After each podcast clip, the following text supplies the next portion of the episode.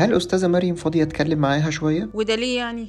عايز تكمل زي الصبح تاني ولا إيه؟ يا نهار أبيض ده أنت مقموصة بجد بقى. لا والله أنا ما كانش قصدي ولا يهون عليا خالص زعلك. حقك عليا. أنا آسف وعارف إن المفروض كنت أتكلم معاكي بأسلوب أهدى من كده. وفعلا الموضوع حقيقي مهم وما يتحملش كل العصبية اللي أنا كنت فيها دي خالص. قوليلي طيب أنت عايزة إيه دلوقتي؟ وأنا هوعدك وأقدر كل حاجة أنت هتقوليها. مراد أنا عايز أسمع كلام ماما الله يرحمها. انت مش متخيل أنا قلبي وجعني إزاي. هي كانت وحشاني وكان وحشني حضنها قوي.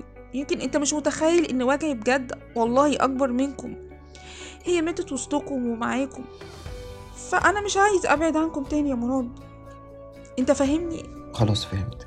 وأنا آسف وحقك عليا والله خلاص اللي أنت تشوفيه. ما تسافريش تاني يا ستي ومش فارقة ايديها سنة ولا اتنين. المهم فعلا انك تفضلي معانا. مراد أنا بحبك قوي وبحبكم كلكم قوي والله. وفراق ماما كسرني قوي. أنا محتاجة لكم ومحتاجة أكون وسطكم. أنا آسف إني ما فهمتش كل ده والله وقعدت أزعق وأعلي صوتي وخلاص. أنا معاكي يا حبيبتي ومش هسيبك خالص. من بكرة إن شاء الله الصبح أنا وأنتي هننزل نشوف موضوع التحويل ده ونمشي فيه. خلاص سماح المرة دي؟ سامحتيني ها؟ سامحتك ربنا يخليك ليا أنت وبابا وما يحرمنيش منكم ابدا يا رب. بالمناسبة بقى أنا عايزة أخد رأيك في حاجة كمان. أنا عارفة إني ما بفهمش في حاجة خالص في شغل الدار بس أنا عايزة أنزل أسلي نفسي في الشغل مع بابا في الدار. ممكن. طيب دي فكرة كويسة جدا أحسن حتى من قعدة البيت. اعملي كده من بكرة إن شاء الله.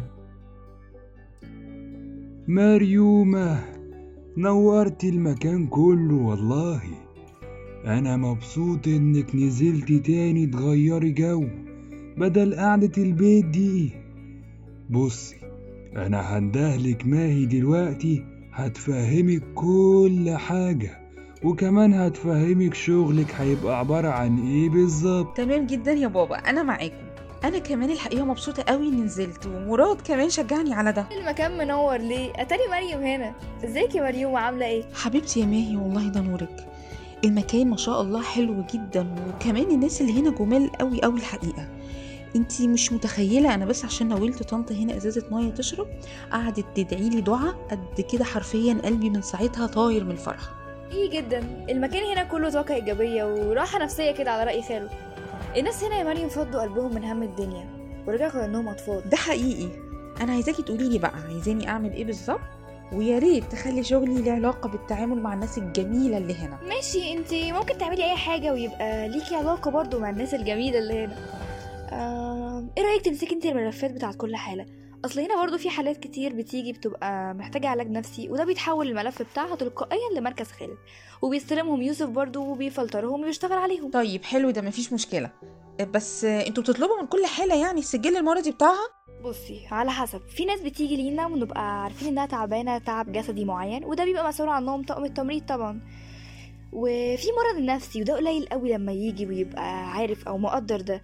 فإحنا اللي مسؤولين عن ده من خلال يعني الملاحظة بقى وده طاقم معين برضه مسؤول عنه برئاسه الدكتورة دينا. ولما نتأكد من المرض النفسي ده بنسبة معينة بيتم تحويله تلقائيا للمركز وبيبقى تحت إشراف دكتور خالد بنفسه. وطبعا الطاقم اللي معاه يعني. ياه دي دايرة كبيرة قوي سعادتك. لا جزاكم الله خير فعلا. ربنا معاكم وأنا متحمسة للشغل جدا جدا.